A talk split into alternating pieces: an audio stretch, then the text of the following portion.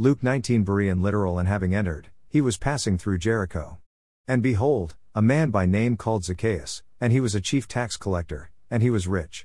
And he was seeking to see Jesus, who he is. And he was not able because of the crowd, for he was small in stature.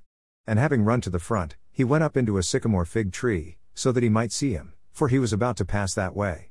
And as he came to the place, Jesus, having looked up, said to him, Zacchaeus, having hurried, come down, for it behooves me to stay in your house today. And having hurried, he came down and received him, rejoicing. And having seen it, all were grumbling, saying, He has entered to stay with a sinful man. And Zacchaeus, having stood, said to the Lord, Behold, half of my possessions, Lord, I give to the poor, and if I have defrauded anything of anyone, I restore it fourfold. And Jesus said to him, Today salvation has come to this house, because he also is a son of Abraham. For the Son of Man came to seek and to save that having been lost.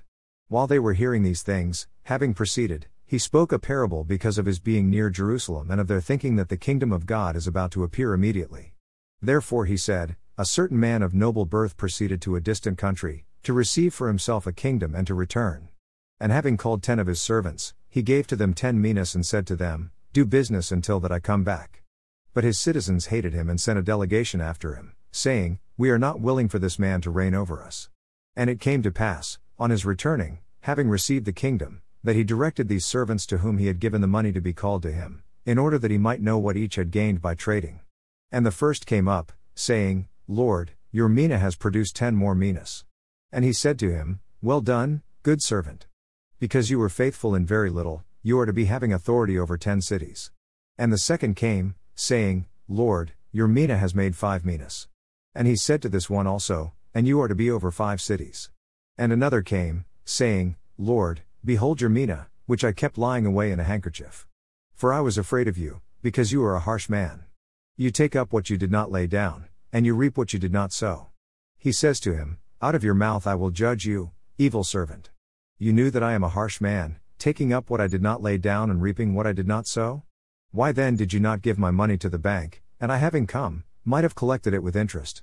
And to those standing by he said, Take from him the mina, and give it to the one having the ten minas. And they said to him, Master, he has ten minas. I say to you that to everyone having will be given, but from the one not having, even that which he has will be taken away. Furthermore, these enemies of mine, those not having been willing for me to reign over them, bring them here and slay them before me. And having said these things he went on ahead, going up to Jerusalem.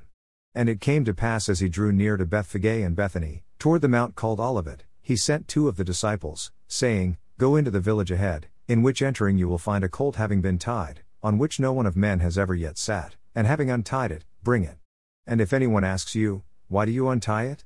Thus will you say, Because the Lord has need of it. And having departed, those having been sent found it as he had said to them. And on their untying the colt, its master said to them, Why do you untie the colt?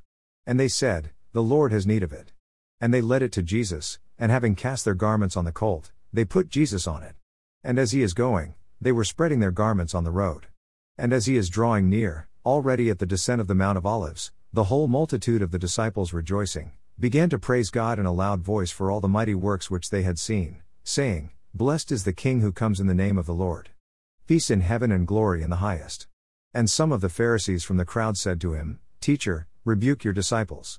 And answering he said, I say to you that if these will be silent, the stones will cry out. And as he drew near, having seen the city, he wept over it, saying, If you had known in this day, even you, the things for peace. But now they are hidden from your eyes. For days will come upon you that your enemies will cast around you a barricade, and will surround you and will hem you in on every side. And they will level you to the ground, and your children within you, and will not leave a stone upon a stone within you, because you did not know the season of your visitation. And having entered into the temple, he began to cast out those selling, saying to them, It has been written, and my house will be a house of prayer. But you have made it a den of robbers. And he was teaching every day in the temple. But the chief priests and the scribes and the foremost of the people were seeking to destroy him. And they did not find what they might do, for all the people are listening, hanging on his words.